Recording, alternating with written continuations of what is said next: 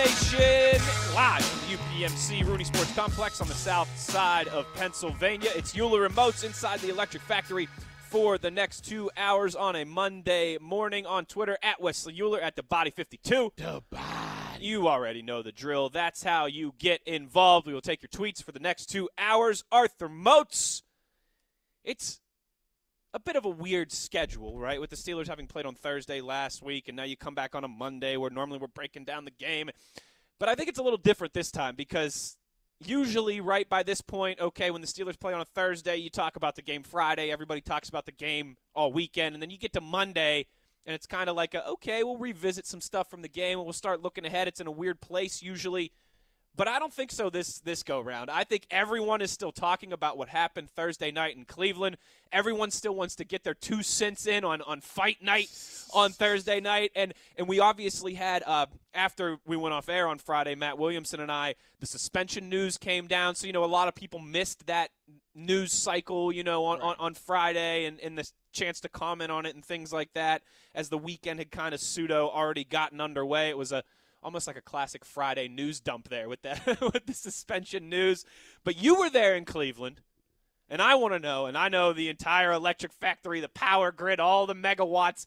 They want to know what you saw in Cleveland with your own two eyes on Thursday, and just kind of your, you know, the the first thoughts that come to the, the, your mind about what we saw transpire at the end of the game.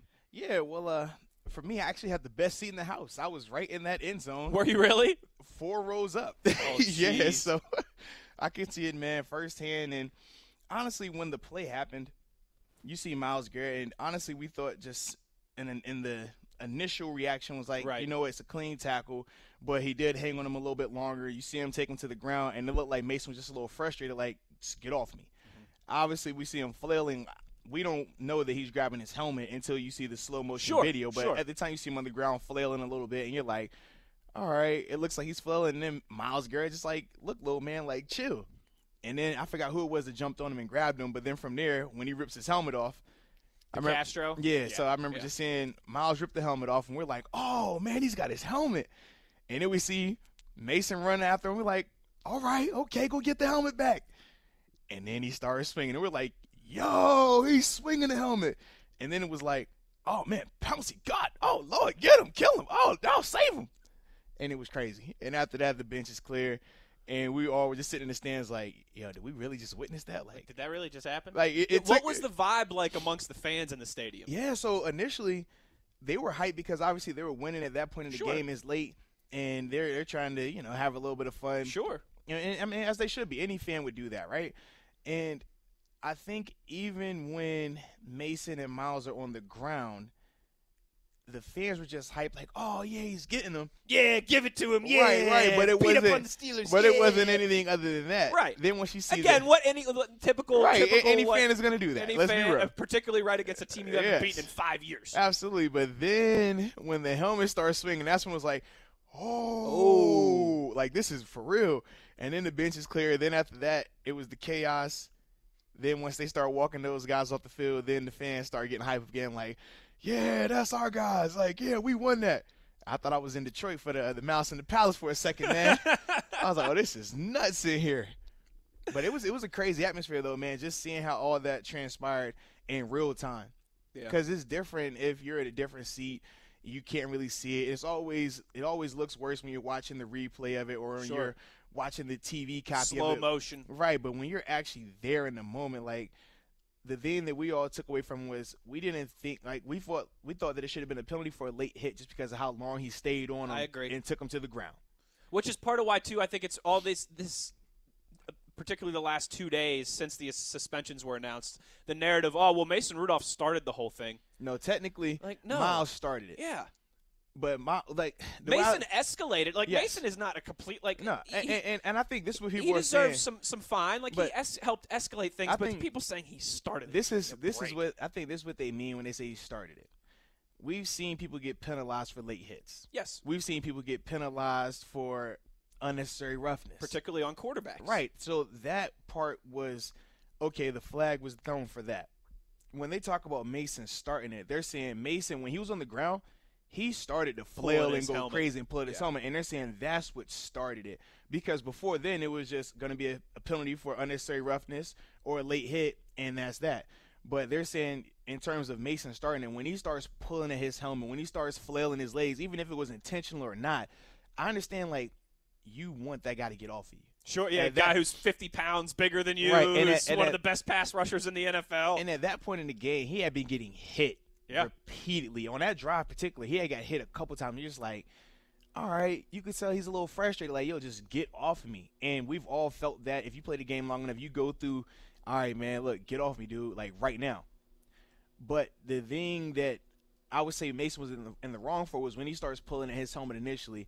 Nobody wants to get their helmet pulled at. Period. It's, I mean, it's disrespectful. You're not going to take anything that's mine, and you're taking my helmet like that's disrespectful. So he's pulling at it, and then from there, in the heat of the moment, it's I always laugh when people are always like holier than thou. I would never pull his helmet off.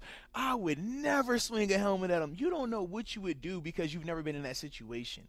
You've never been in a, a highly tested physical atmosphere like that where you're going back and forth and then okay he pulls your helmet now you yank his off you got it in your hand he runs on you you don't know how you're gonna react it just happens like that sometimes so that's why like even though miles is 100% wrong for swinging that helmet i'm still not gonna villainize him like how some people are like oh man this dude's such a dirty da, Should da, da, da." never play in the NFL Yeah, again. like- yeah, that those takes. Yeah. There's there's both ends of the spectrum, right? There's the Myles Garrett's completely innocent and did nothing Yes. wrong, and it's all Mason's fault. And then there's the oh my goodness, Myles Garrett should never step on a football Oh, field yeah. again. The real answer is somewhere it's in the middle. and, right? and but that's just sports culture right nobody doubt. ever wants to operate in the middle it's either you're a great coach or you're a terrible coach particularly with social media now. Right, It's, it's you- us against them. Yeah, you're never allowed to just have a civilized conversation. You're never allowed to just talk about how both parties had wrong and right. Both parties did things that you can understand. Both parties did things where you're like, you probably shouldn't have done that. Mm-hmm. But that's the holier than thou culture that we're experiencing right now with social media. I said the the thing that when I looked at Myles swinging the helmet, I equated it to a bar fight. Right? You you have some drinks. This person has some drinks. You have a disagreement. Whatever may happen you take it one way, you push a guy, you might hit a guy. Okay, cool, and it's all funny games, right? If it's just a fight. Right. But then if he grabs the bottom, hits you over your head, Smacks you over your head with now, a beer now, bottle. now it's oh my god, how could you do that? Right. It's like you don't know how you're gonna react in that situation when you're heated, when you're feeling like, hey man, regardless if you're right or wrong, this guy is in my personal space. You're gonna do something about it, and that's ultimately how I viewed it. And then I still didn't have any issue with Pounce either. Like, granted, no, I don't you- think anybody did. yeah, and it's like, granted, you don't want people to resort to violence like that, but how could you fault him for taking that action when he just saw his quarterback get hit in Oh, the head? No doubt. I mean, I, I think any former player, yourself, people from outside the Steelers organization, were all quick to say what Pouncey did. I mean, it, whatever happens to him, fine, suspension. And you know, this was before the Right. announcements were Correct. made. That's a guy you want in your team. That's completely understood. I mean, it's it's like you see in hockey when someone takes a shot at a goalie, right? Yes. Like that's your quarterback. That's guess- your guy. And and I didn't say it like earlier, but the thing that I was most happy about was Pouncey actually did step up and do something because there was a lot of guys around during Right. that situation that were not. Right. And and that was the thing that I just found funny because you take it back a year ago, Thursday night game, Eric Reid takes a shot at Ben, doesn't hit him, misses him. And you looked at how all those guys reacted then. Mm-hmm. Versus when it's Mason, it was only one guy that really went crazy like that. And that's why for me I'm like, I can respect the guy that did that. There are other guys, it's like, yo, what are you like, this is your quarterback. particularly when one of the things that I think, and granted, he got a game suspension, but in in the fallout of everything else, in the you know in the Myles Garrett and Pouncey and Mason Rudolph being the three central figures, Mm-hmm. dude, maybe what pissed me off most, honestly, even with the helmet stuff considered.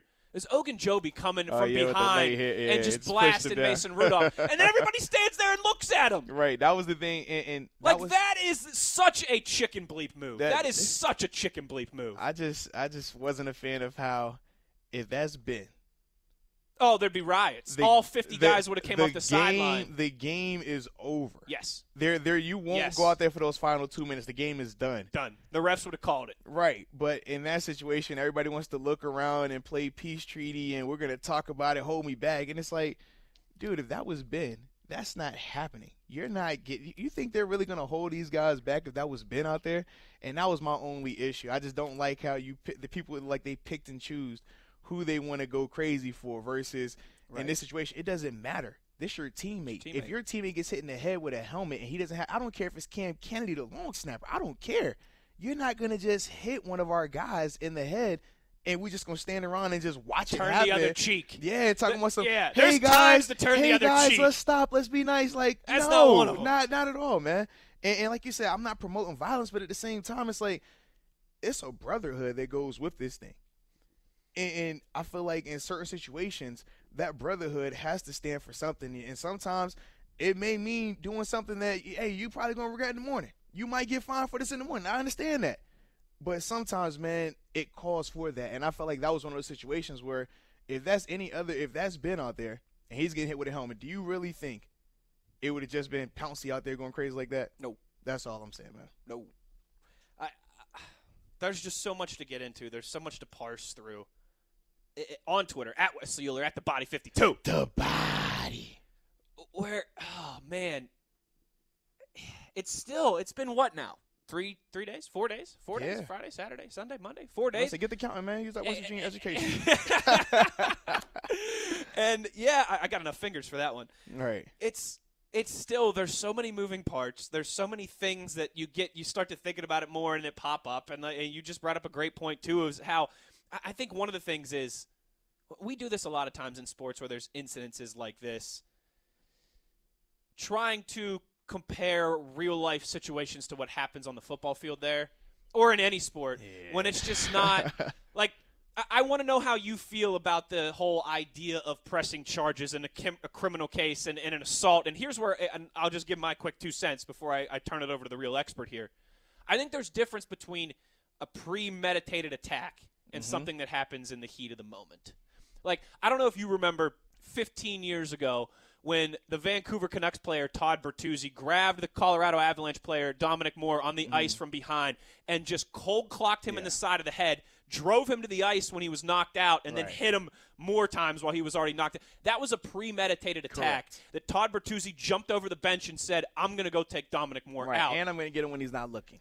As as opposed to something that happens in the moment. Correct. I, I, I- think there's a big difference there, and I I think that has to be taken into account when you're considering additional punishment outside of the football field. Yeah, I definitely agree. I don't think that this is something that warrants that. Uh, honestly, if we really tried to prosecute it, for example, and they were like, "Hey, man, let's really draw out all the facts," you realize when you draw out all those facts, you're going to have to see who was the aggressor in some of these situations. And now, that's the type of stuff that people don't want to talk about because, as we said, what happened?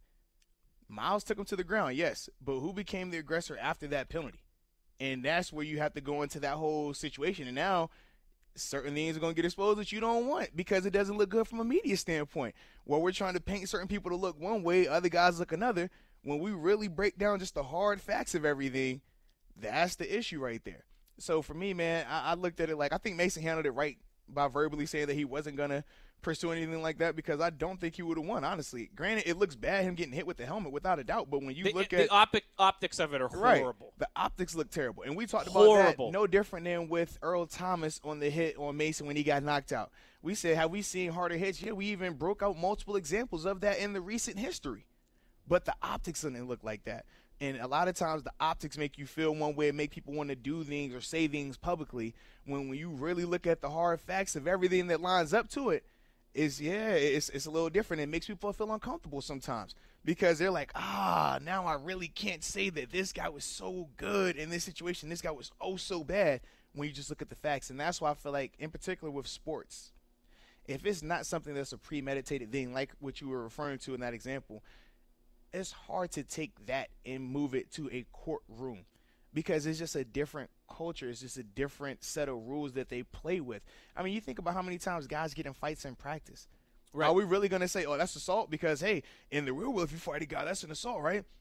Is that what we're doing now? Because it, it doesn't work that way. You just can't. And those are some of the things that I see with that. Or no different than I've been in stadiums and, you know, a fan might spit at you. If this is the, you know, outside world, right, it, that's assault. You can't spit on a person. That's assault. But it happens. inside the playing field, inside the stadiums, I don't know why the rules are just different. Mm-hmm. People are allowed to do a little bit more and say a little bit more and, and get away with a little more things from a physicality standpoint. But that's just a part of the game. That's a part of the culture of, that sport in particular. We know you've got opinions. Uh oh. On Twitter at Wesley Uhler at the Body 52. The body. We'll get into some of your reaction when we return. I- I also want to ask Motzi about Mason, the optics of Mason being okay, right? The fact that he wasn't laying there with a, a fractured skull or, or, a or bleeding from the head, and how that relates to all the suspensions and all the fallout. We'll get into that when we return. It's Uhler Remotes inside of the Electric Factory on a Monday, where we've got uh, just a few things to talk about. Just a little bit. Steelers Blitz on SNR.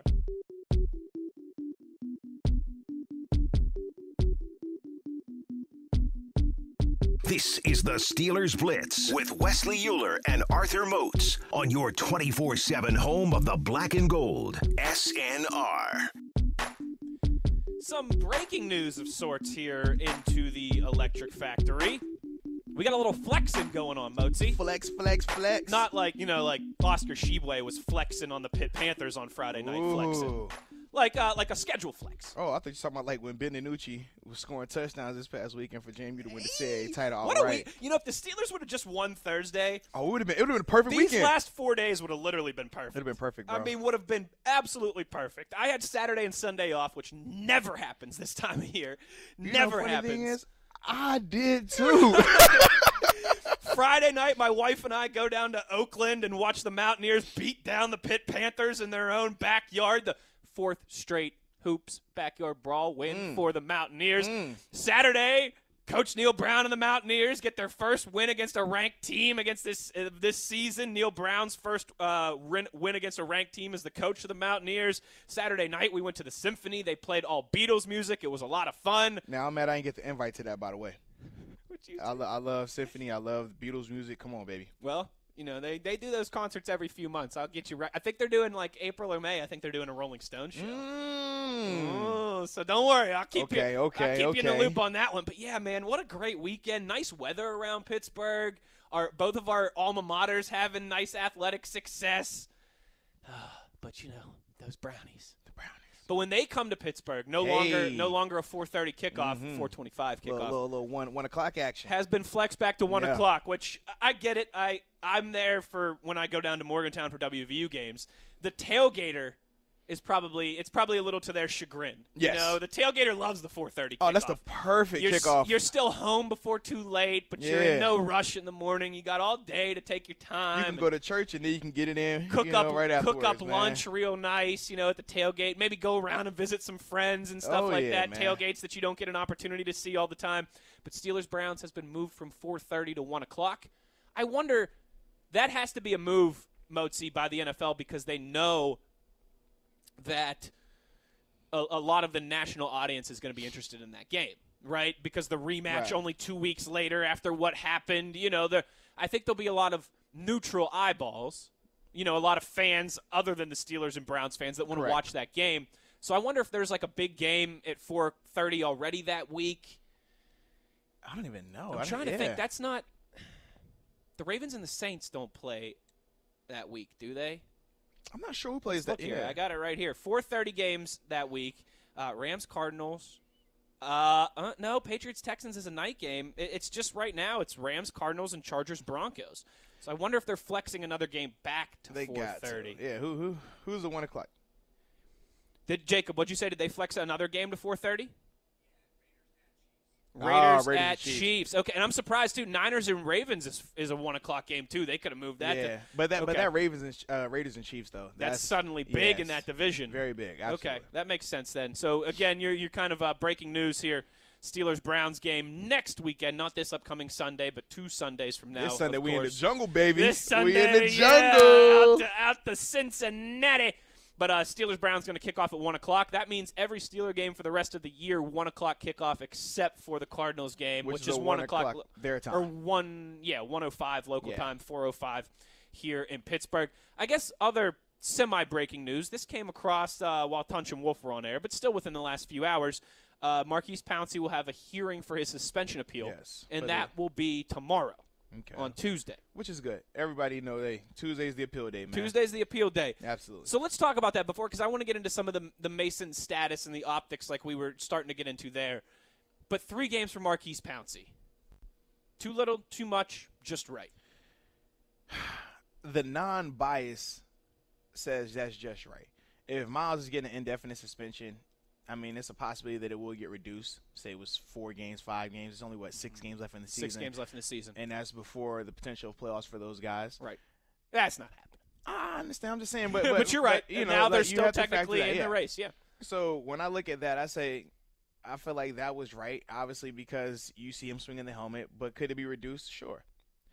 But for Pouncey, I think two games is what it's going to end up being. But this is the thing that they want to avoid if you're the NFL.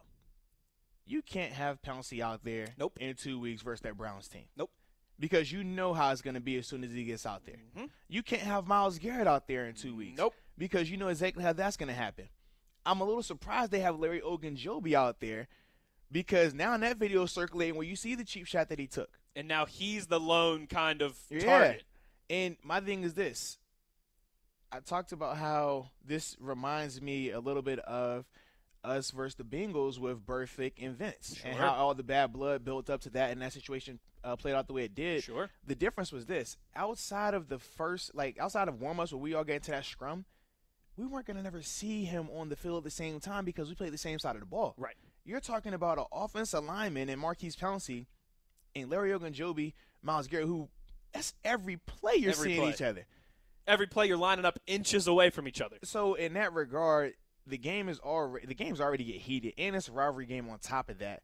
So you could just understand from the NFL's perspective, even if you reduce Pouncey's, it can't be lower than two because you cannot have him out there because you. It's not a question of if they're gonna fight because we've seen that, right? Oh man, are these guys gonna get in each other's face, do the pushing, point fingers, everybody breaks them up, the usual. Trash talking. yeah. It's already past that. We've seen these guys physically go to blows. It can't. You cannot have them back out there on Right, the field right. in two weeks. So that's why I'm like, even though I feel like Pouncey was uh, justified in what he did, and I think it should be one game and a nice fine, you have to do two because you cannot have that guy back out there during that game because you already know what it's going to be like. I originally thought before the suspensions came down on Friday when Matt Williamson and I were on air, I, I said I thought it'd be six games for Myles Garrett, two games for Pouncey, and two games for Ogunjobi Now, because of what you, you, say, just said. Now, did you say six just because it was six games left in the season? rest of the regular season. Okay. Yeah. Yep. And I guess you could have at I don't even know and, and maybe you know better than me and this is going to be a big part of Myles Garrett's appeal. There's only certain things like his camp is arguing, right?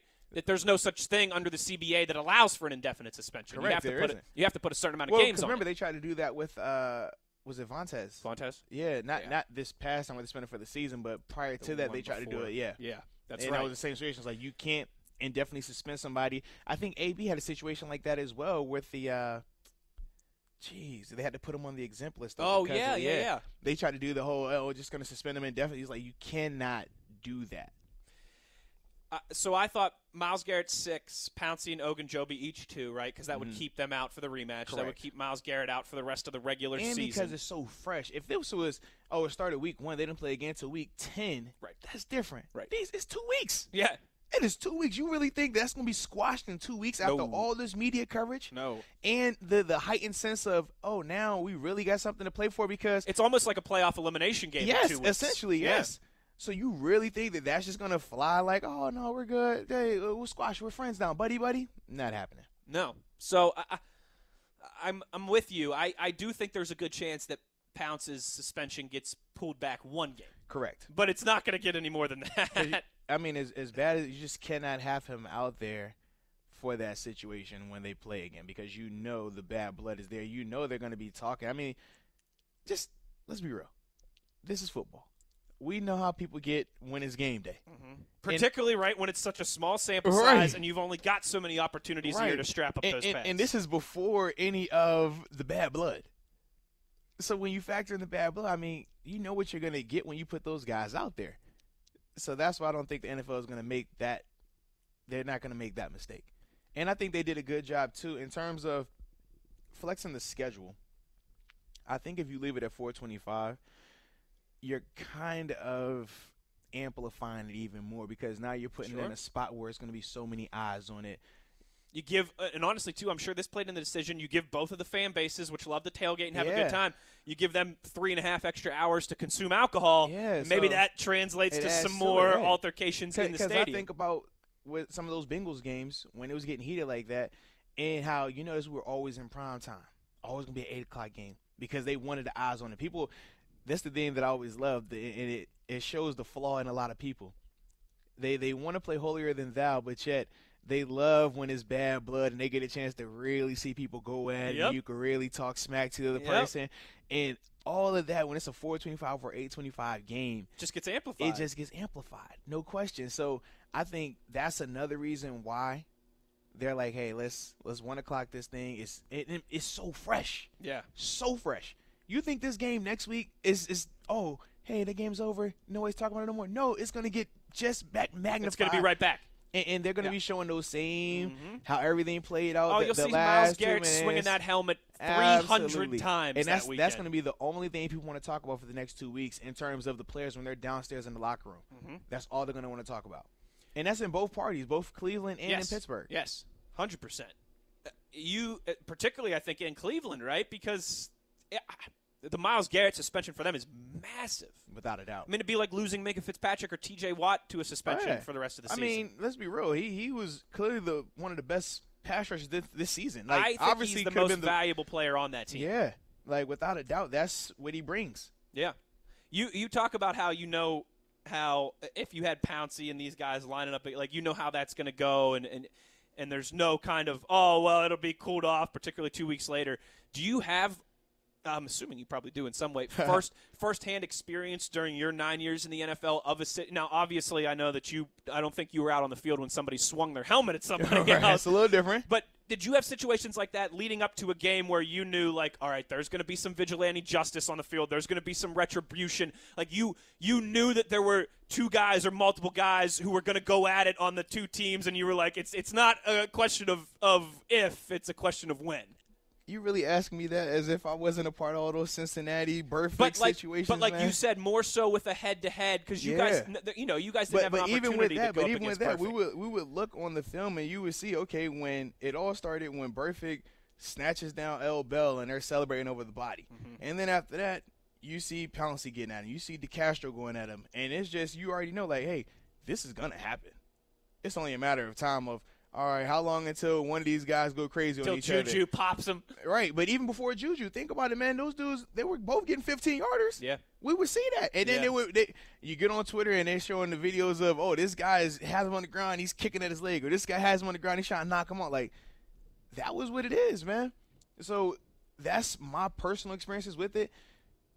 I do think, even with the Vince thing, though, we knew getting off that bus when when the tweet went out, uh, I, am gonna paint that boy it's on site.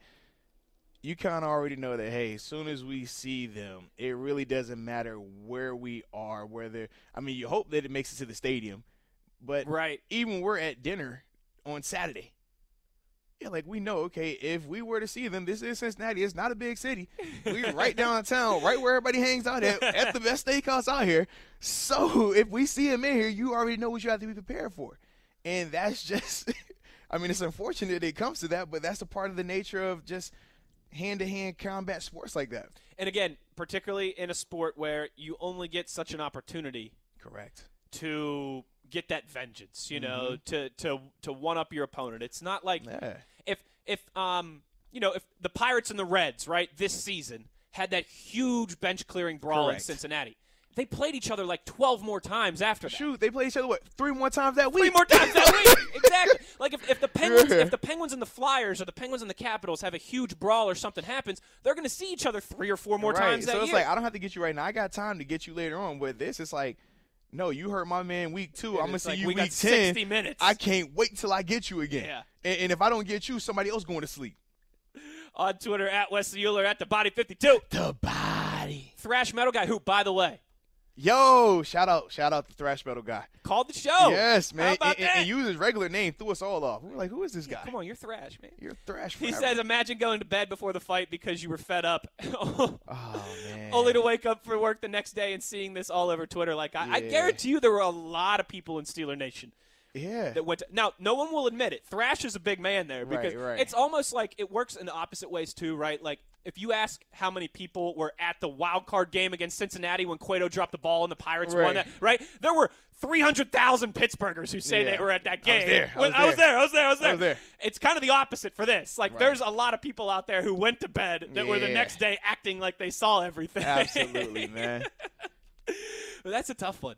It is, It's a man. tough one though because those late night games. I, I bet you there. Were, I don't think there was anybody in Cleveland who was asleep yet. Well, I would say this, like being at the stadium, like it were, it was some people that had left. Really? Yeah, because you got to think it's like the last two minutes. Now, granted, their atmosphere was crazy because That's what I mean. I- That's what I figured. You're up two touchdowns against the team you hate the most that you haven't beaten in five years. Like I would have been soaking every second of that in. I, I agree with you, man. That's how I would have been. But some of those people, I mean, I think it's Thursday night. It was Sure, that's almost, true. It was People almost gotta work. midnight. People gotta you know, work in so they're like, And that was a get out." long game. It was, man. So I think that's kind of what played into people kind of uh, tapping out of it earlier. Yeah, I agree with you. We got some more tweets coming in here. We will get to those when we return. And like I said, I also want to have the optics conversation of Mason's status on the field and how that relates to all the punishment that was sent down. Again, you want to chime in, you know the drill. On Twitter, at Wesley Uhler, at the body 52. The body. Top of the hour, we will have Professor Moats Monday, and we will get into some real X's and O's from the game, aside from just some of the fallout of, of the suspension and the fights. But let's wrap up that conversation and get to your reaction when we return. Inside the Electric Factory, you're listening to Steelers Blitz on SNR.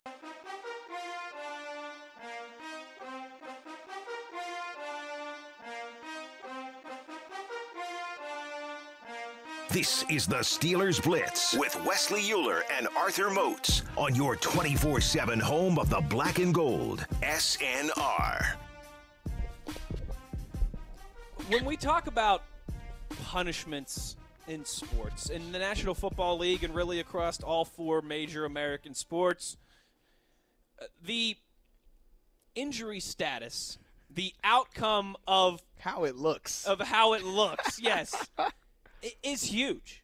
It, it just is. This is not just a football thing. This is a basketball thing. This is a baseball thing. This is a Hockey. hockey thing. Mm-hmm. If there's an ugly incident, but everyone kind of emerges unscathed, the punishment is a lot less as opposed to an ugly incident that has a injury, long-term injury outcome. Absolutely.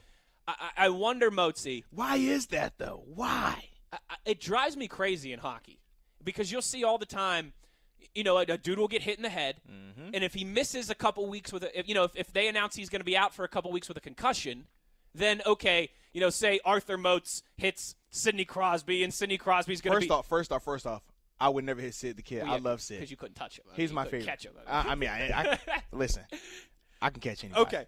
But he's my favorite hockey player, so I would not Moats- hit him. Arthur Moats hits Alexander Ovechkin. there we go. I would definitely hit Ovi, and, without a doubt. And knocks him out. You know, with a high hit, you knock him out. oh yeah, yeah, intentional headhunt. and they announce Ovechkin has a concussion.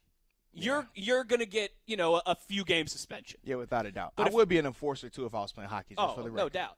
But if you hit Alexander Ovechkin high, mm-hmm. right, and you get a penalty for it, and Ovechkin maybe you know goes to the locker room for a few minutes, but comes back out and finishes the game, and no, you- you're gonna get a fine. No you harm, know, no you're foul. you're gonna get you're gonna get a five thousand dollar fine, a slap on the wrist.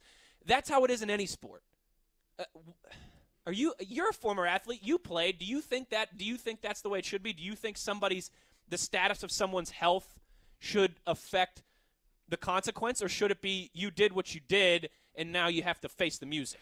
Yeah, I think it should be you did what you did, face the music. I, I'm not a fan of, oh, let's see how hurt he is. All right, now, or, or even with some of these flags. If you hit a quarterback, quarterback goes down, he looks hurt, flag comes out. If you hit a quarterback, he pops right up, Back up. they're not throwing that flag. Same with passing interference. You, you hey, or not passing interference, the um the helmet to helmet contact on defenseless receivers. You hit a receiver, if he pops right back up, no flag. You hit a receiver And he's knocked and he- out, and- and no, not even knocked out. If he just acts like, oh, it hurts, oh, they're throwing the flag without a doubt, and everybody's going crazy. The commentators, oh man, that that guy, oh, should he be ejected? I hate it. Drives me nuts, man. I'm with you too. Uh, I'm with you too. And again, it's it's I just don't understand why that culture started though.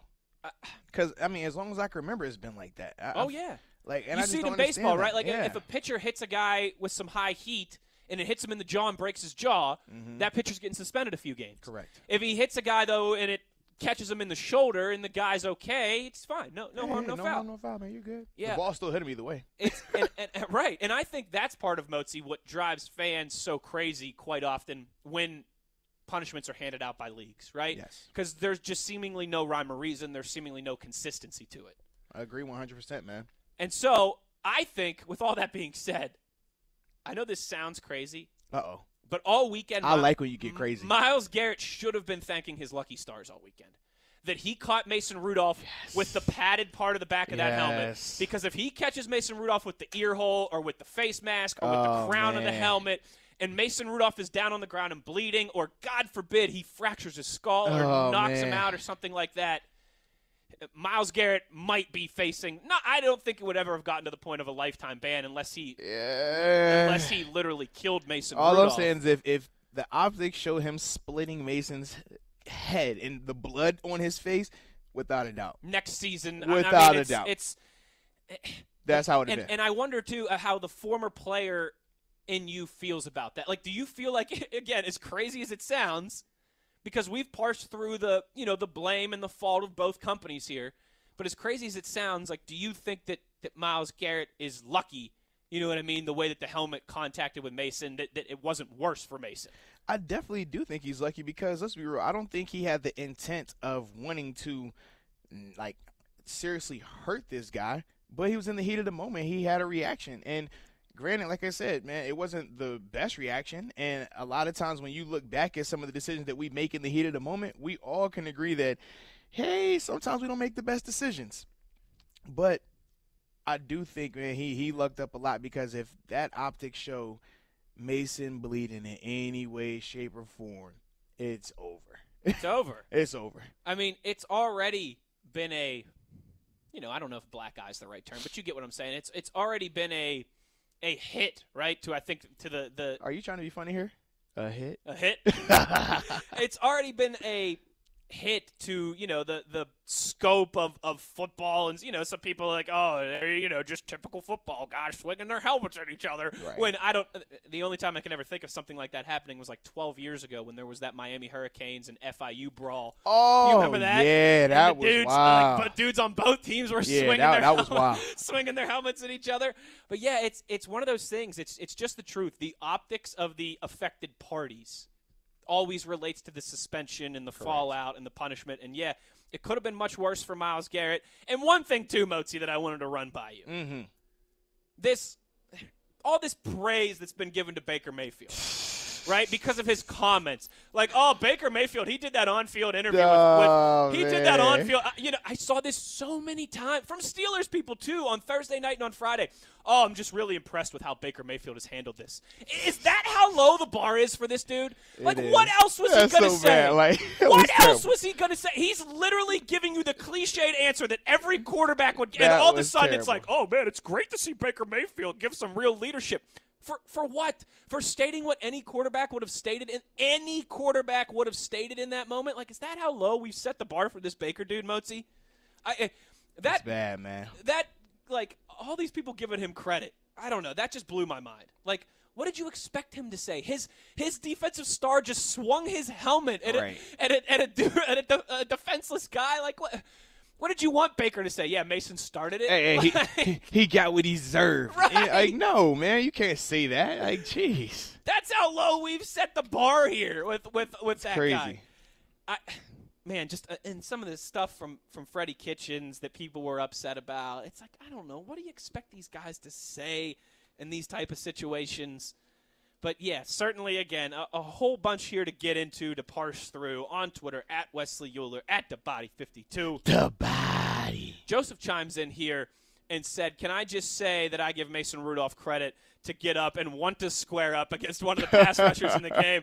Uh, kind of wish Garrett would have dropped the helmet on his own and thrown down hockey style. Well, this is my thing. I don't know if you would have wanted Mason to throw down hockey Ah, style with uh, Myles yeah. Garrett. And and I was gonna say this. People reacted how they reacted because of the helmet being swung. Yeah, But let's be real. If Myles would have dropped the helmet and used his hands, he might have done more damage than the missing of the that's helmet. That's true. And, and that was my only thing. I'm like, hey, Mason, you you got off kind of lucky right here, man, because it could have been a lot worse. Could have been a lot worse. Tyler says here, Imagine the anarchy if Myles did that in Pittsburgh. Oh yeah. Get him at the bus. I wonder what the animosity will be like next season. Now that I'm thinking about this, Yeah. right? Because Myles Garrett isn't coming to Pittsburgh this year. Ogunjobi will be out on the field, so that'll obviously have have some effect. But I wonder what it's going to be like next year when Myles Garrett comes to Pittsburgh.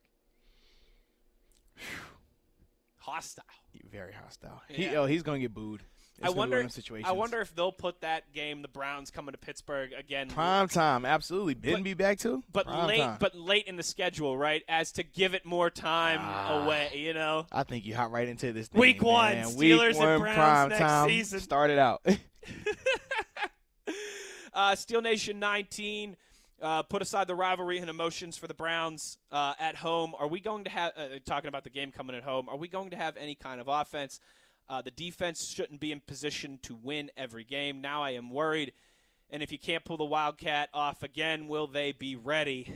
I mean, there's a lot of questions playing into that. This is something we'll get into in the second hour, Mozi. But not only has the Steelers' offense struggled over the past few weeks, and now they're also down uh, potentially Juju Smith-Schuster, Diontae Johnson, James Conner, their three best weapons. yeah, and that's they've been having a rough year already. Yeah. So, whoo, yes, that's gonna be difficult, man. What about Terrelle Pryor? Have you seen this?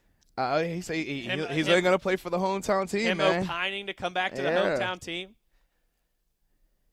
Whew.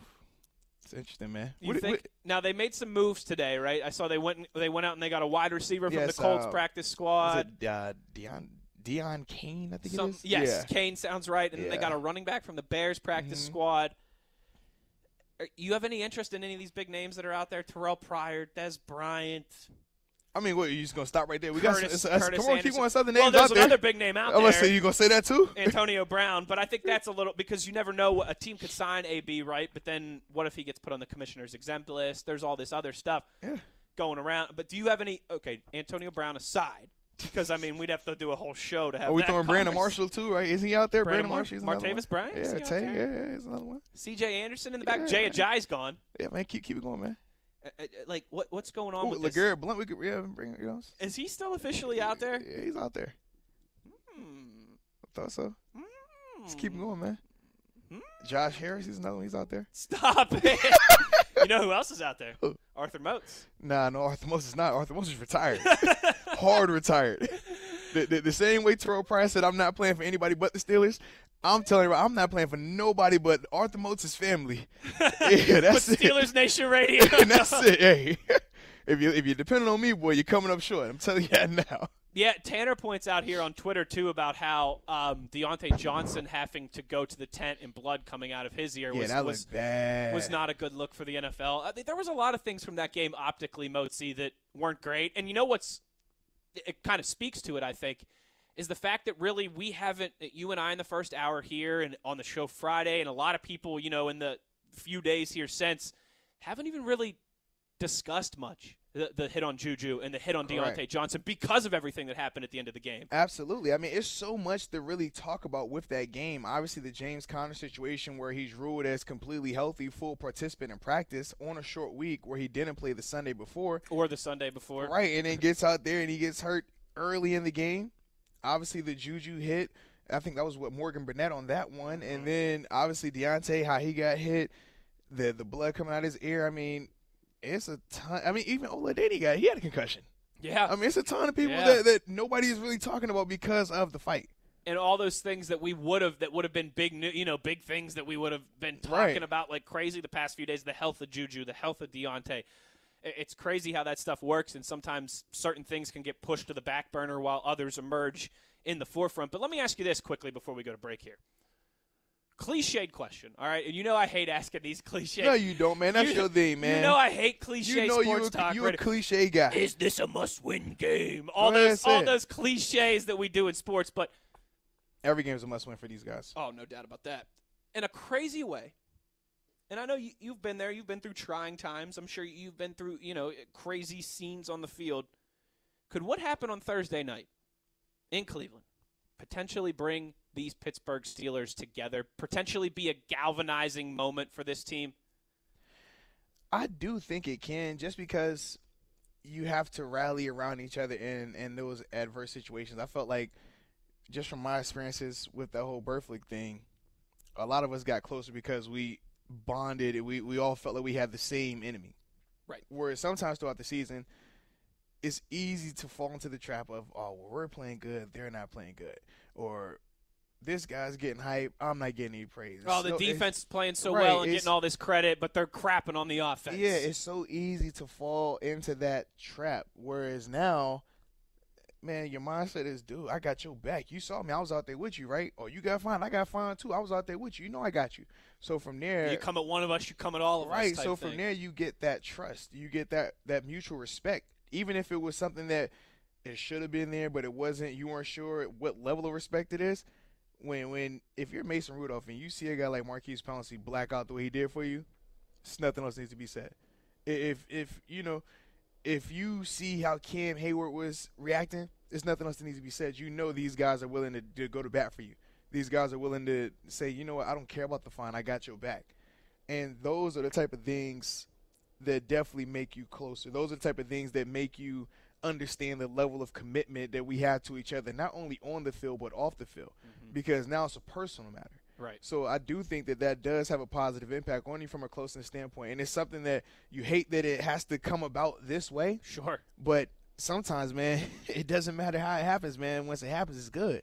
So I do think that that's going to have a positive impact on these guys going forward. Yeah, hopefully, you know, even with the suspension to Pouncey, some silver linings to be uh, to be pulled from there. We'll see. Going forward, gotta gotta prove it on Sunday against the Bengals, and then obviously again the following Sunday in what will be uh, one of the most hyped games of the NFL season, I think, which is kind of crazy to say, but it'll be. Uh, It'll be a big week for both of those teams. There'll be a lot of emotions. Like we said, if both teams take care of business this weekend, it'll be almost like a pseudo elimination Playoff game elimination game, baby. a uh, a whole bunch to come here in what's already been, I mean, uh, just an incredibly eventful year for the Steelers. I've said this a few times, but right, like we're gonna be at OTAs over the summer, you know, in- May and in June, and we're gonna be at training camp and all these things, and we're gonna be looking back and be like, what a weird year for the Steelers. Crazy. You lose your franchise quarterback two quarters into the season. Uh, Mason Rudolph gets knocked out and all that stuff that happened against Baltimore. You have a game where you win the coin toss in overtime and you kick the ball. I, I, I mean, you have an Adam Vinatieri missing a, a game winner. You go out to Who, by the way, has been struggling bad ever since then. you man. go out to, to L.A. to, to the Chargers and you you win a game with a guy who you cut in preseason as your undrafted fourth string quarterback. Uh, just a crazy year, really. Uh, uh, you have big home wins against the Colts and the Rams, and in that Rams game, a lot of the stuff that the Steelers did on offense with the shuffling of the offensive line and bringing in Chooks. You had the Wildcat game against the Bengals. Just, yeah, 72 eligible becoming like a cult thing. Like, It's Yeah. been it's been a year of storylines for the Steelers. absolutely. but there's going to be more to come here, and uh, and that's the thing that I love about this team, Mozi. They well, granted, uh, they haven't been they haven't been really bad since I was like nine years old, but really good, really bad. uh, They're always interesting. Oh, without a doubt. They're never boring. And unlike some of the teams in this tan, uh, that's at, at the least that we can ask for. Just don't be boring. All right, just Don't do just that. don't bore us. And, make and, it interesting, please. and, and there there is plenty to look forward to on the horizon, including hour number two Uh-oh. of the Electric Factory, where when we return, we What's will up, have What's up, Steeler Nation? a- return to normalcy here, right? How you doing? A Professor Moats Monday. Oh, that's good. It is good. and we will have that for you when we return. Arthur Moats, Wesley Uhler, you know the drill on Twitter at Wesley Uhler at the body 52. The body. Inside the Electric Factory, hour two on deck. It's Steelers Blitz on SNR. Uhler and Moats are on the air. This is the Steelers Blitz on your 24 7 home of the black and gold. SNR. Steelers Nation Radio.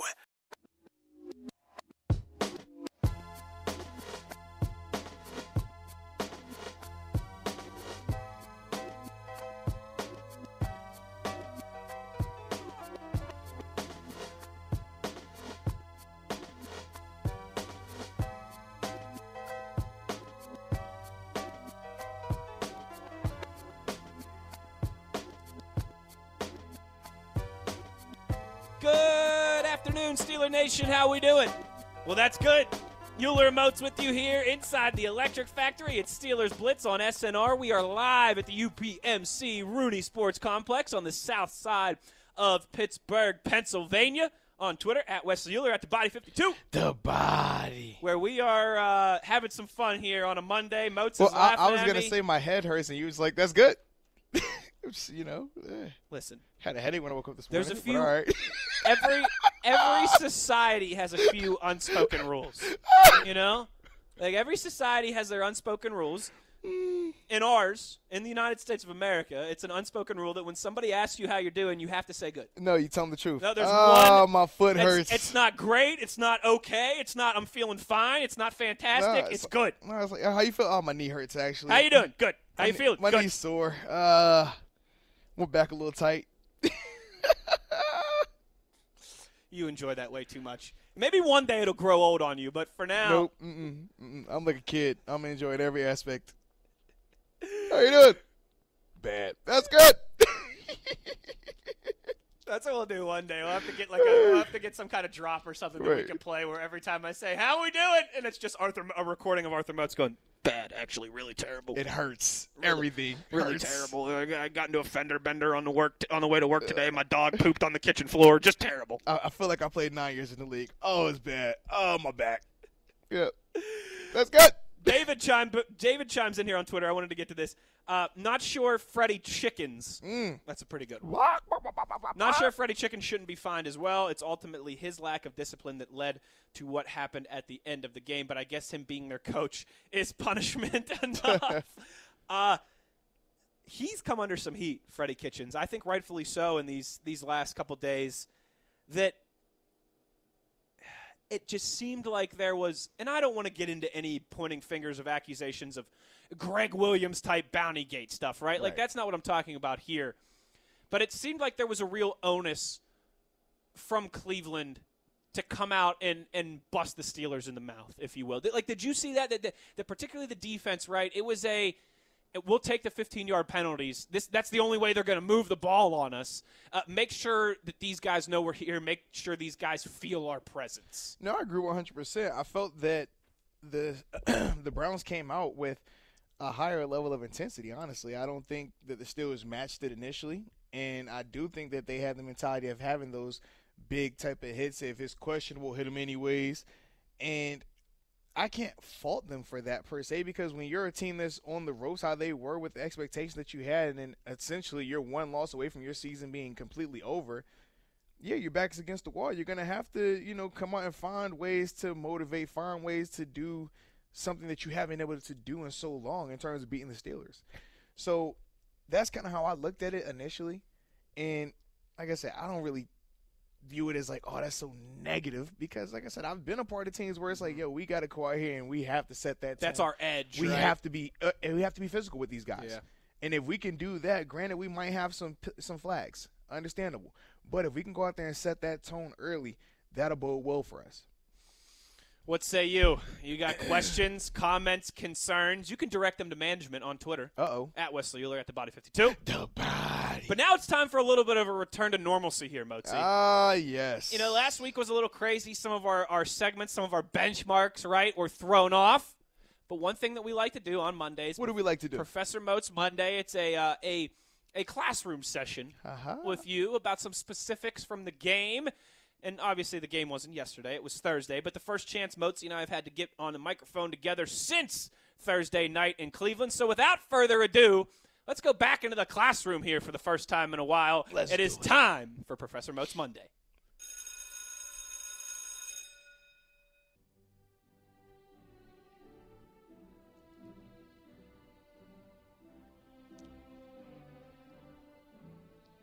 That's so relaxing. I love it. Gets you ready.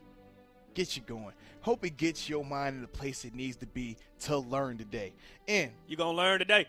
the first thing we're going to talk about is the importance of containing the quarterback. Okay. Unfortunately, we saw what it looks like when you do not contain the quarterback in terms of the plays that Baker Mayfield was able to extend. And when he was able to extend those plays, what did we see down the field? Big completions. We saw a touchdown on Mark Barron. All of those things transpire when you don't contain a quarterback and he's allowed to extend this play. Because a play that should be negative, a play where you should make the sack or a tackle for a loss. Now you're giving this guy an opportunity to let guys get more open. You give you're putting these DBs and secondary in a bind because now instead of them covering for three seconds, they're having to cover for six, seven, Right. eight seconds. Right. Those are the things that will get you beat. And prior to this game, we hadn't seen the Steelers not capitalize on that. We hadn't seen the Steelers not containing quarterbacks. And I don't know what it was about just that game in particular, man, but they dropped the ball in that area. So going forward, understand the importance of containing the quarterback. I like it. I like it. Containing the court. And yeah, I mean, you saw Baker Mayfield have success in that department, and it really kind of limited some of the splash play opportunities that the Steelers defense had. Yes, indeed. I mean, when you're able to successfully pressure quarterbacks and bring them down, uh, uh, eventually they're going to force the ball. Eventually they're going to take a chance with it, and that's where you get the turnovers. But when you are jumping for pump fakes, when you're taking an inside uh, rush and you're not getting back on the quarterback's upfield outside shoulder, you open yourself up to that. And then he's able to do things that he did. And that's what we saw a lot of times on Thursday when they had some of those splash plays. I like it. I like it. What else you got for us, Professor? Yes, indeed. The second point that we're going to talk about today, and you know it's always five, just Always in case five. you're taking notes, my young friend. Five five. The next thing is you have to protect the ball. The, the, the importance of protecting the ball. We talked about how each week the turnovers were costly, but how at least we were winning the turnover battle. Even though we would turn the ball over offensively, it would be one or two tops.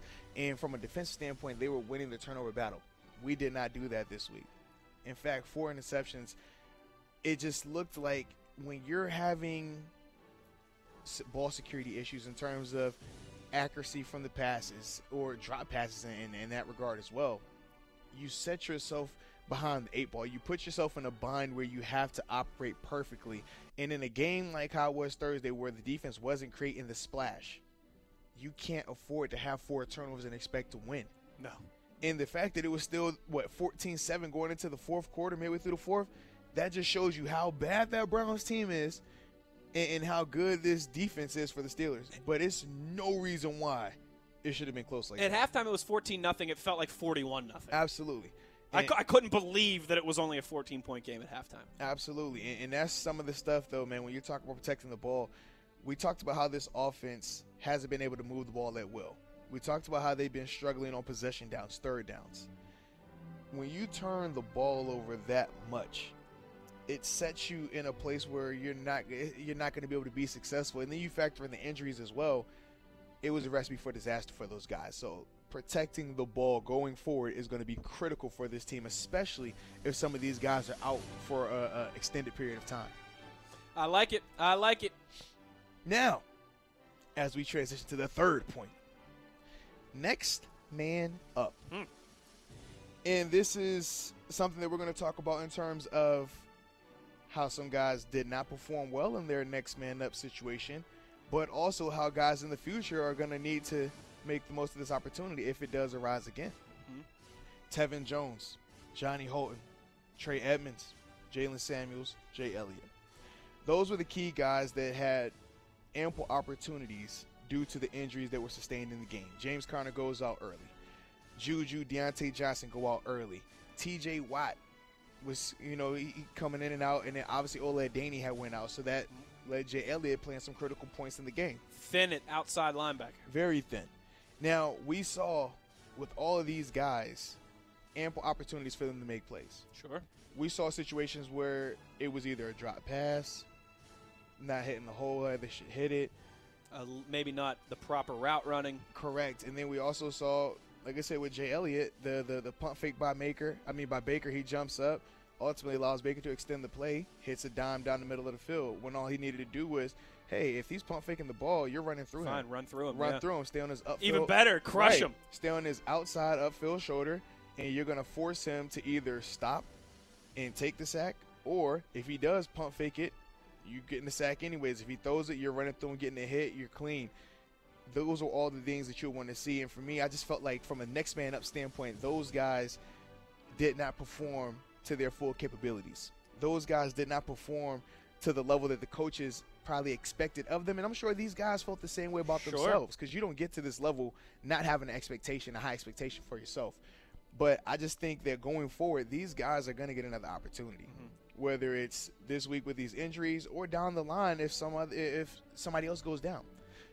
Be better prepared next time and execute and make the plays you're supposed to make next time. How much of quick quick question for you? How much of next man up, right? It, it, the difference between when you're asked to do that in a game when injuries happen, as opposed to when you have time to prep for it when you know it's coming. I think when you know it's coming, it's not the same.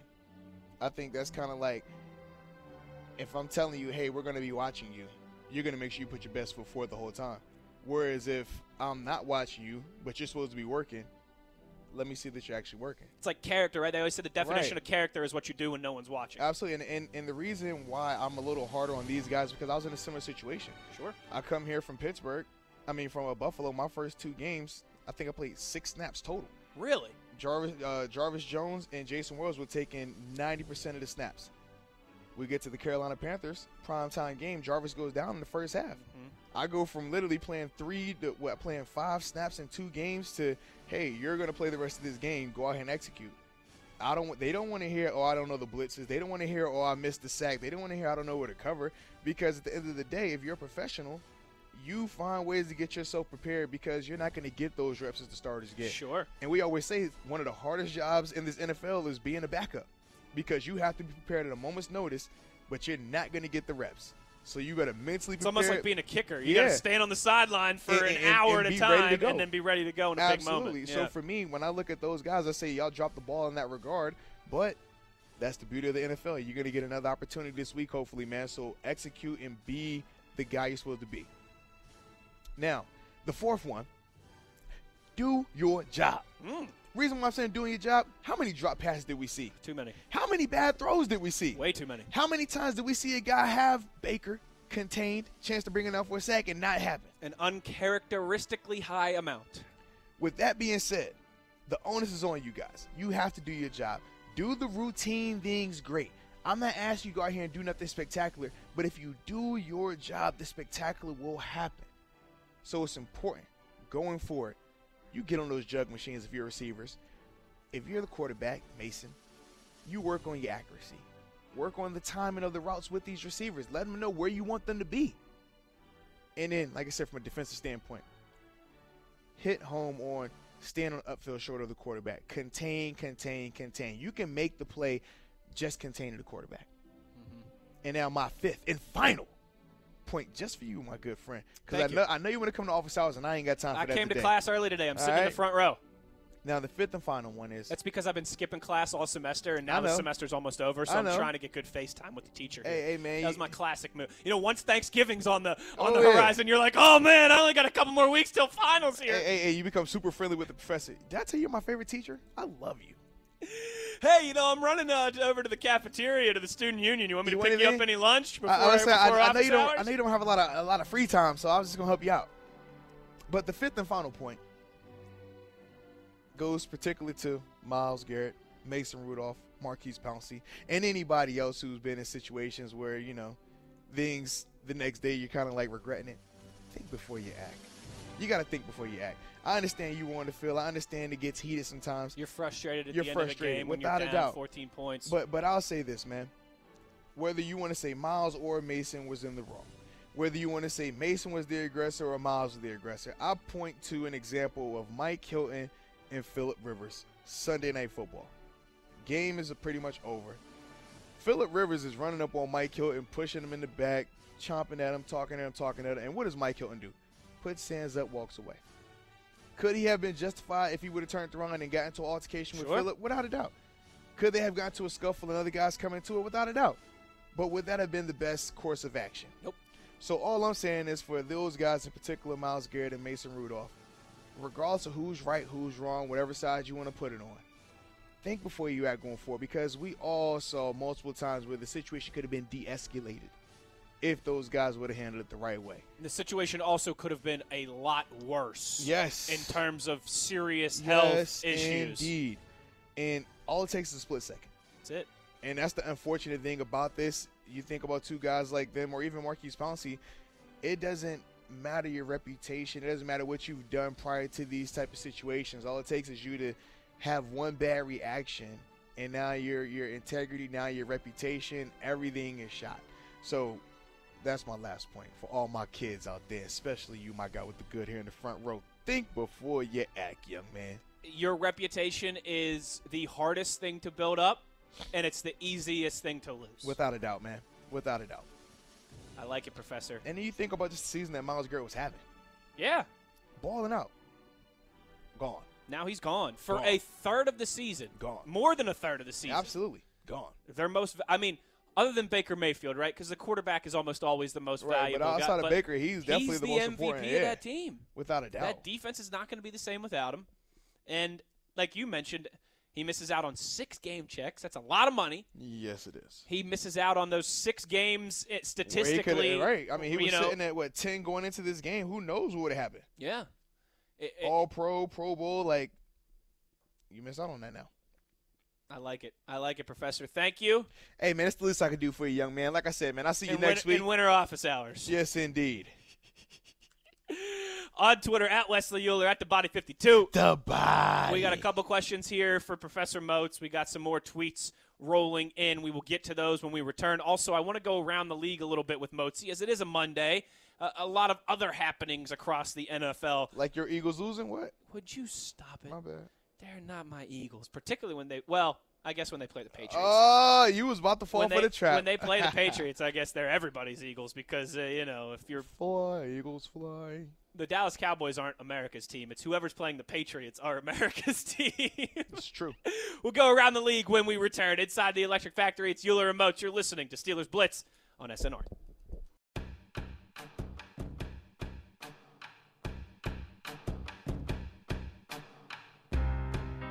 This is the Steelers Blitz with Wesley Uhler and Arthur Moats on your 24 7 home of the black and gold. SNR. Uhler Moats inside the Electric Factory on a Monday where we'll finally get some return to normalcy this week.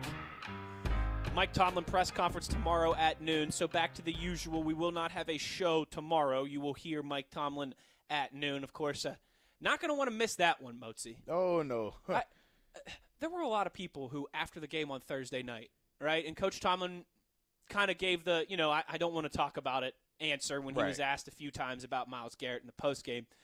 There were a lot of Steeler fans who, you know, for for lack of better description, wanted Mike Tomlin to bury Myles Garrett, right? Right. They wanted him to come out and almost cut how a how cut could a, you not say anything? Right, like how- they wanted. It's like they wanted him to come out and cut a WWE style promo Right. Mm-hmm. and like bang his fist on the podium and oh, Myles Garrett should be suspended for life and that was atrocious. And but I know you know that's not how Coach Tomlin operates. Correct. And what what what's, what was there really to gain from doing was- that? Like the was- NFL's going to suspend him longer because Coach Tomlin be- had a reaction. It was going to be a lose lose for Coach Tomlin. yes, If he reacts and he says something out of character, now he's gone too far.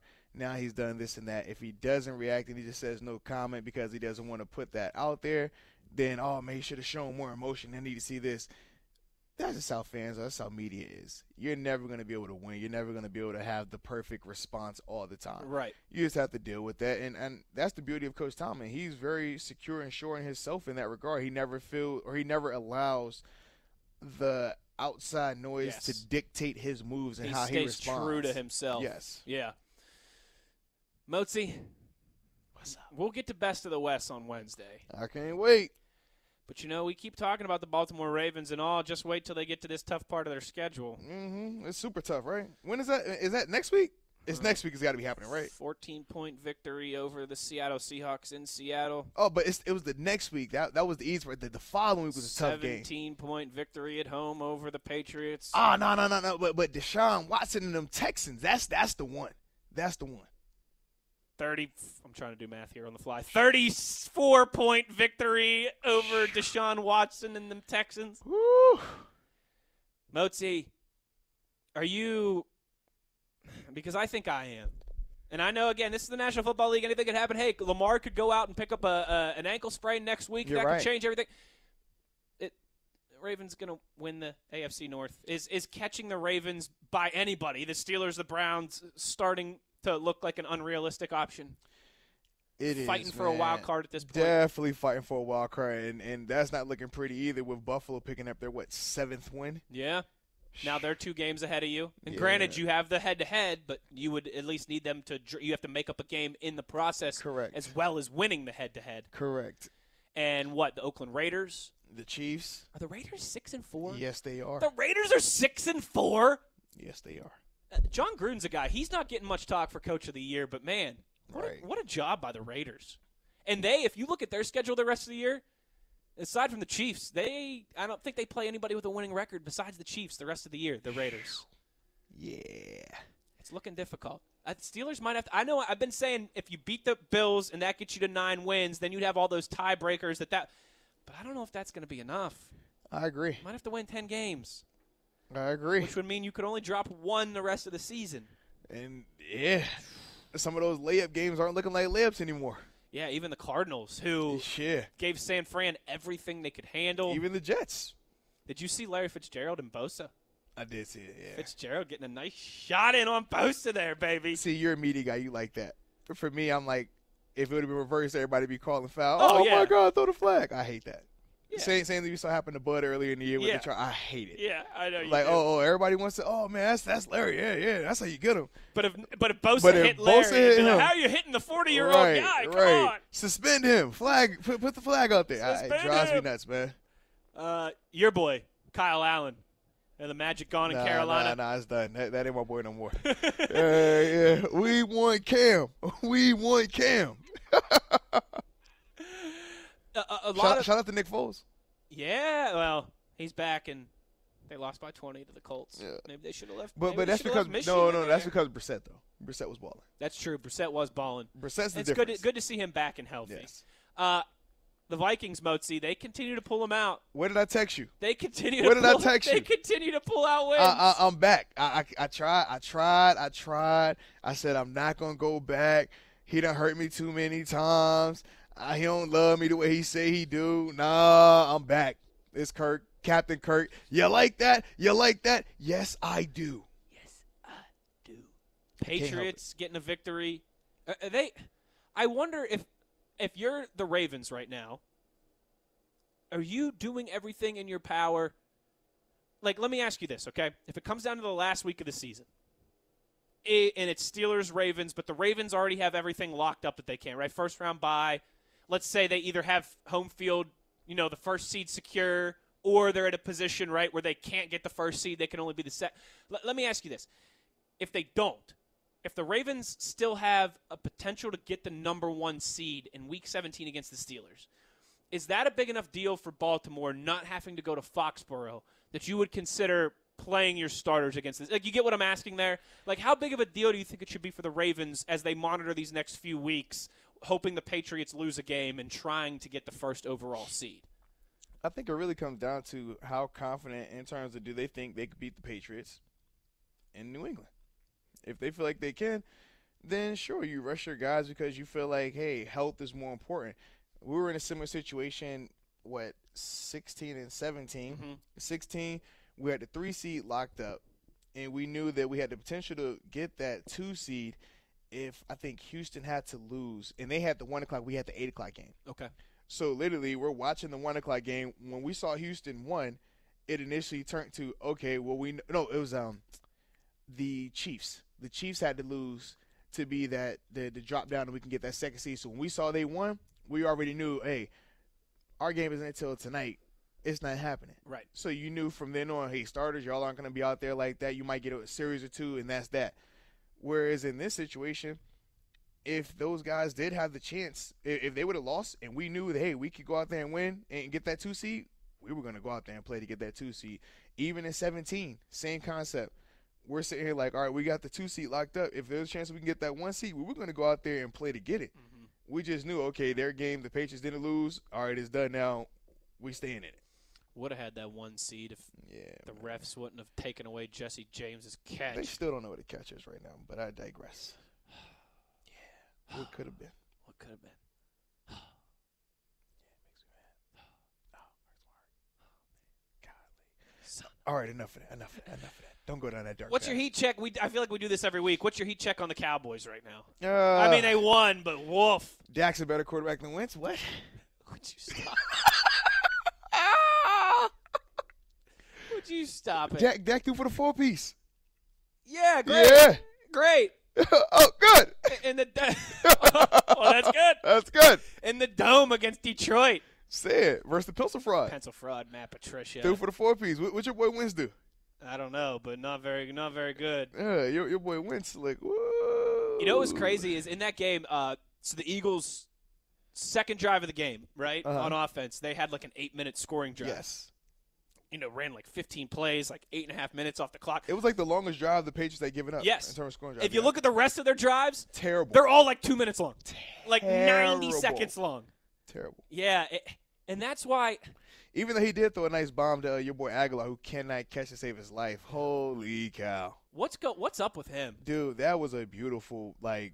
And I, I- love how Ugh. what a pass, and that would have been that. Like that would that would have tied it up. that's Agholor's moment too to like Yeah, get back in the good graces. because he already had a drop earlier that game too. Well, he's got like a billion drops this year. Yeah, I don't know what's going on with him, man. I don't either. He was so good in 17 when they won the Super Bowl. Yeah. But other than that, he has been a drop machine. And I don't think he's coming back after this year. Yeah, strong possibility, bro. Yeah. But I I still think too the Patriots man, their offense is not very good. It's really not. And I wonder if okay, forget the Ravens, right? Because we saw what the Ravens did to the Patriots. We've seen it. If they have to play the Texans, you know, in a in a divisional round game, if Well, they, you, saw, you saw what the Texans look like. I know, I know, but again, though, that was against the Ravens in Baltimore. No, no, but the Texans have had they they they they haven't been just steamrolling teams. It's Let's- true. let's It's it in true. context. Okay, how about the Chiefs, right? If they get a, if this is six weeks from now and they have a healthy Patrick Mahomes back, and yes, they'd have to go into Foxborough, which is different. Yeah. We know that. But you think 17 points is going to be enough to beat the Chiefs? Well, my thing is, The Texans? Maybe even the Colts if it comes, you know, a, a matchup like the, the Raiders, the Bills. I mean, I guess 17 points was enough for them to beat the Bills earlier in the yeah, season, but that's all I'm saying. And then on top of that, is the Chiefs' defense that good? it's not. But can the Patriots get into a shootout with the Chiefs? All I'm saying is Like they- no, no, no. But this is what I'm saying. I think the Patriots can score on that Chiefs defense. I think the Patriots defense though is still good enough to hold back the Chiefs some. Where it's not going to be one of those. They're just going to put up 40 points. I Right. don't- It's not. Or we saw the Rams and Chiefs play last year. and It was the 50, what, 51 to 49. 50 I think it was 55 to 54, yeah, like something like, that. It's not going to be like that. That's what I'm Yeah. saying. You think that they could score 27, 24, 27 points? I think they can, and, and this is why. I think in terms of the Patriots offense, I think Yeah. they're gonna get better. You have to, they still have injuries on their offensive line. Sanu's still getting. Sanu's getting new out there. Julian Edelman. I mean, some of the drops you saw. I mean, he had he, he what, it was literally two passes. I thought he should have scored or he Yeah. should have scored, but he dropped. That's you can't bank on that happening all the time. Yeah. I think all of those things. I mean, every year we see this with the Patriots, though, don't we? Where they go through a little funk where they're still winning, but it's like it just takes a little bit of time. for them Happened last year when they came to Pittsburgh. Yeah, I mean, going into that game, remember that was the first time they lost two games back to back in how many years? And then something just clicked. It was like, oh, all right, find a way, Way. Oh, now we're in the groove, and I think that's kind of the expectation amongst the league. Is just like, oh, all Oh, right, yeah. how long until it they find it and they click? Because once it clicks, then you already know what they are. That's a good point by you. They can click in the offseason, just don't click right now. 2003, they won the Super Bowl scoring less points than they are now, and Yeah. we know obviously the NFL is much different now. What 16 years later? But than it was even back in last year, even last year, the the game's supposed to be different, and they won off of what running the ball and playing defense. After they lost to the Steelers, they completely changed their offensive identity. So that's why I'm like, granted, the season for those guys in terms of what you expect from them hasn't been the way it should be. But those guys, man, they find a way to get it done. They find a way, and, and as much as it pains me to say, I know you love it because you're a TB12 guy. Stop it. Yeah, Terry Bradshaw, number 12. Yeah, yeah, stop lying to yourself. But I just think that's one of those situations where it's only a matter of time before they find what works for them. Because right now, even the defense, like early on, they were creating so many turnovers. They're not even getting that right now. Yeah. They're just playing good ball on defense. So It's going to be interesting to follow. This is about the time, right, when everyone's like, "Yeah, Yeah. the Patriots." We'll see what they do And, here. and it's funny we're saying that as they just guarantee they're gonna have what their 16th season, 16th winning season in a row, or 15th winning season in a oh row. no, Yeah. Higher, Oh, 18, higher, 20, 19. 19. Jeez. yeah, I'm sorry. Let me put some respect on it. Jeez. it's it's it's crazy. It really is. Uh, last one for you as it relates to around the league. Chiefs at Chargers tonight on Monday Night Football. Do the oh, that's in Mexico, right?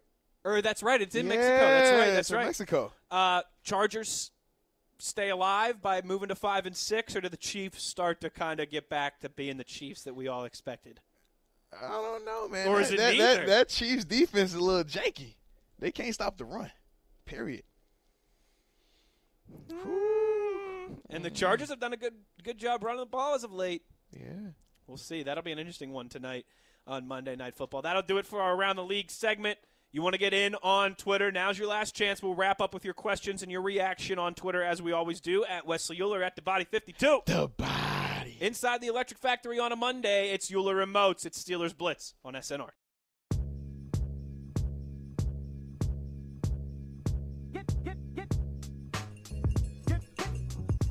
This is the Steelers Blitz with Wesley Uhler and Arthur Moats on your 24 7 home of the black and gold. SNR.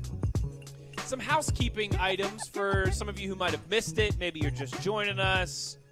Uh, some some moving and shaking, some news again, some housekeeping, some things going on with the Steelers today.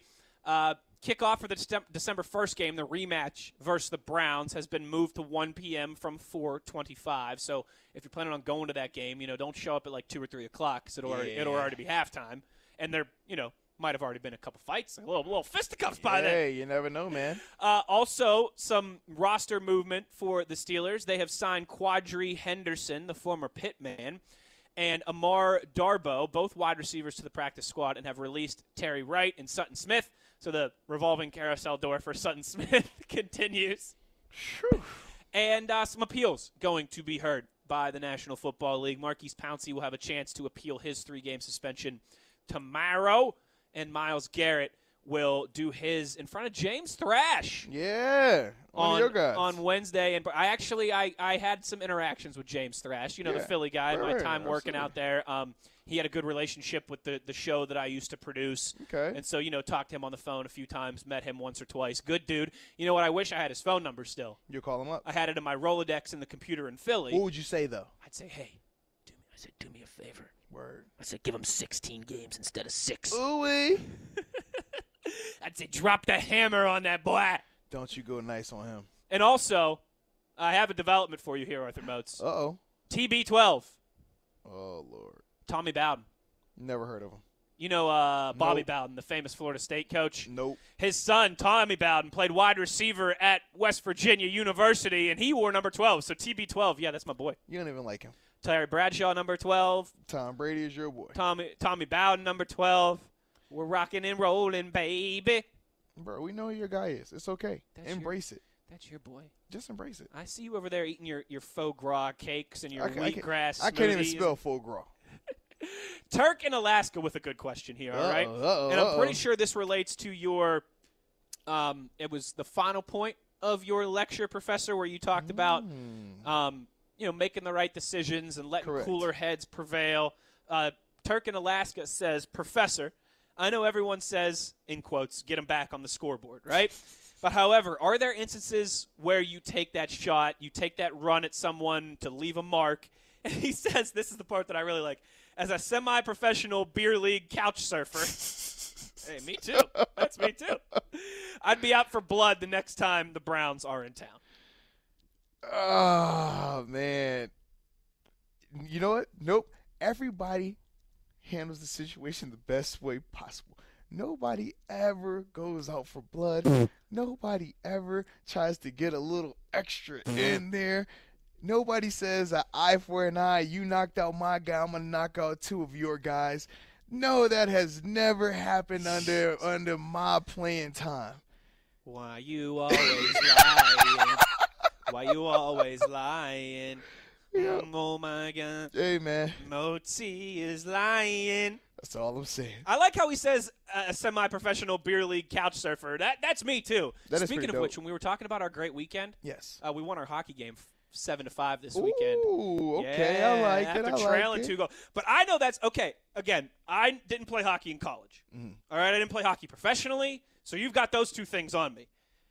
I play now in an adult league with a bunch of late 20, 30 something year old dudes. Yes. There's vendettas, there's retribution in our beer league. A bunch of bunks, a bunch of bunks, a bunch of dudes who aren't getting paid for this, don't have health insurance through the league. Oh man, Nothing that's like crazy. that. that is crazy to think about. But and and I laugh at that stuff a lot of times too, Moatsy, because I'm not out there playing hockey to try and take somebody's head off. I'm out there I'm out here for blood. I'm out there because I like to skate around and it's good exercise and I'm having fun with my friends. yeah. But I wonder almost if in some ways that that stuff permeates more amongst non-professional athletes. You know what I mean? Because they feel like if you're a professional athlete, you go through this stuff a lot, right? True. Eh, But you've got your contract situations. You've got uh, uh, your, you know, your own personal health that relates, like all element, this yeah. stuff that relates. Where I know it might sound crazy, but I al- almost think that like the average Joe gets more worked up about these things than someone who's in it. You know? Yeah, that that does happen sometimes. Uh, especially, I felt like later on with the perfect thing, it got to where it's kind of like everybody else was making it a lot bigger. Like the first year it happened, cool. Even the second year, cool. Yeah. After a while, we're like, bro, it's not that deep to us no more. Yeah. We're, we're, we're good. Right. But everybody else is gonna just keep like, God, you gotta get him. Look at he did this and he said that and he looked at him that way. Gotta go rip his head off. Rawr! Every single time he's right? Yeah, Like, man. Like, like it's not a gang. We're not we're not Bloods and Crips out here. It's not always on site. Okay, just throwing it out there. yeah, the Jets and the Sharks. You know what I mean? Eric DJ Convict. Ooh, I like that name. He says, "Do you think if we would have spread out the offense a little bit more, maybe some four or five receiver sets, quick slants and short passes would have helped protect Mason? Uh, this way, they would have had to backed off the line more. I mean, in theory, Eric, yes, but the problem is they didn't have four or five healthy receivers. Well, that and also they weren't getting pressure off of blitzes. They were getting Yeah. pressure off of just four man rushes. Yeah. Myles Garrett was, yeah. We don't need to talk about what he was doing during that Mm. game because yeah, for the parties that it was getting done to, doesn't look too good for those guys. James with a James with a funny tweet here. He said, "You guys ever have a friend who would never?" He, he uses the term "pool." That's a slang term. Basically, a friend who would who would never get a date with a girl, right? So he Uh-huh. says, "You like, you guys ever have that friend who would never pull a girl, but the first time he did." Right, so the friend who's always approaching girls at the bars, the first time Oh, he yeah. ever gets a number, Uh-huh. you don't hear the end of it, like Yeah. he's some smooth operator. Oh yeah, I got game, but I told you I could do that. Now I told you I was gonna get her. James says that is the Browns, and that James is a perfect analogy. Absolutely. Gosh, one hundred percent agree with you, man. It's a great analogy, James. It really is. I, I wonder if that plays into some of the animosity, you know, in another another week plus here, in what 13 days when the Browns come to town. That not only all the stuff that happened with Mason and the situation and the and the hit on Juju and the hit on Diontae, but that the fact that like. It, it really is. It's like the young kid who you know is always getting their face rubbed in it, and then the, Uh-huh. and then the one time mom and dad punish you instead. You know, the one time You you got in trouble. Uh-huh. it's like they uh-huh. refuse to let you hear about it. Hey, you remember that time you got in trouble? Or to let you hear the end of it, I should say. Very true. Yeah. I don't know, man. There's again a whole lot of moving parts to this. A whole lot, a whole lot of. Whole lot of moving parts to this. Moats, to stick with that question there about the offense as we wrap up here, because we've talked a lot of um, a lot of scenes around the game as Correct. opposed to X's and O's on the show today, which I think was to be expected. We'll get into more X's and O's as the week goes along. Uh, one touchdown in three games for the offense, and that touchdown was drive was greatly aided by penalty flags. Penalties, yes. What are some? I know this is a very generic, this is a very loaded question, but what are some things that you think that they should be trying to do to, quote unquote, fix the offense? And particularly, I think in the first, like we've seen them come out of the gates really slow to get things going early on in the game as well too. And the injuries obviously add extra question marks to the situation. Yeah, I, I do think that you have to find ways to get creative a little bit in terms of how you want to attack teams. You're not going to be able to just line up and say, "Hey, we're going to run the ball two times and throw it on third down." That's not going to cut it. And at the same time, you can't be as predictable when the injuries do happen. Hmm. That's from the coaching side. Now, from the player side, you have to execute. Some of these plays that we saw, man, where it's drop passes, passes behind guys, things like Guys that. hitting the wrong hole. like when you look, that is what sets you in and makes you have a negative play. That's what turns a, a first and ten to second and ten, or a, a second and seven to a third and nine. Like you have to make the routine plays because if you make a four yard catch and then another four yard catch, you're sitting at what third and two. That's very different than when you're sitting at third and seven, third and eight, and now you're hoping that one of these receivers can make a play. They got to win more on first and second down. That's Biggest thing, man. point Absolutely. blank. Period. but execute. Do the things you're supposed to do because it's not like guys aren't getting open. It's not like Mason's not hitting some of these guys either. It's going both hands. It's literally you have the drop issues and you have some of the inaccuracy issues. They go hand in hand though. You have to ex if you those guys get on the same page and make those routine plays. It's a totally different ball game. And, and I will say this: if it's a situation where how it was last game, where the old line was struggling to protect Mason, Mm-hmm. you got to go to something that gets the ball out quicker, more of a fast-paced timing Quick route. three step drops. Correct. Yeah, Similar to what we saw when they played San Fran. correct. But remember, nobody liked that. Everybody wants it to be Because hey, they want Mason to take five steps and throw the ball and- it downfield. downfield, right? And it's like right now, it's a lot of factors that play into them not being able to run that type of offense. Uh, uh, the lack of a true vertical threat, I think, being Mm-hmm. being certainly amongst them. Yes, indeed. And then yeah, like we've talked about too. Mason certainly has the things that he needs to work on. correct. But it's also like he's not getting much help either. The offensive line hasn't been great in pass protection, and how many the Steelers got to be towards the top top ten in the league in drops, I would think, Yeah. And this is without Moncrief now. right?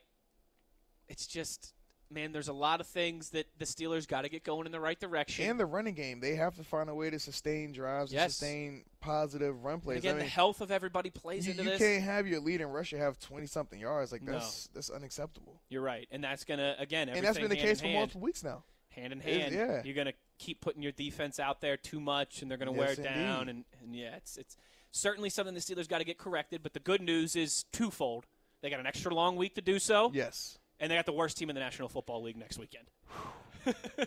so So you're telling me there's a chance? so hopefully this is the time to get right. Uh, early in the week here, and hopefully we'll get some good news in the injury department as well. That'll do it for today's show. Thanks to everybody, the Power Grid, the Megawatts, the Electric Factory Oh, chiming yeah. in as always on Twitter. Big thanks to our guy Jacob back at the ranch for producing the show. Moatsy, we are off tomorrow as Coach Tomlin will do his thing at noon, but we'll be I'm back. sure you planned it that way too. You didn't want to see me two days. we'll row. be back on what's I think you know a guy. oh, you know, Don't take me to the gang with you. you're like the um The the the plus one that never gets invited. No, no, no, no, no. You're like the uh, you're like the lady who yells at the employee behind the register about the prices. You know, like it was that employee's decision and not the not the manager, not the bosses. You it was on you, man. You're like ye- you're like yelling at me. I'm standing at the Kennywood line and I'm telling you you're not tall enough to ride this ride, and you're blaming it on me. It is your fault. It's your fault. But we'll be back together. You know, all hugs and kisses and smiles and roses I and ain't kissing rainbows. you. You ain't my friend. on Wednesday at noon. So we'll talk the Yins then, same time, same place, as always, on your 24 7 home of the black and gold, Steelers Nation Radio.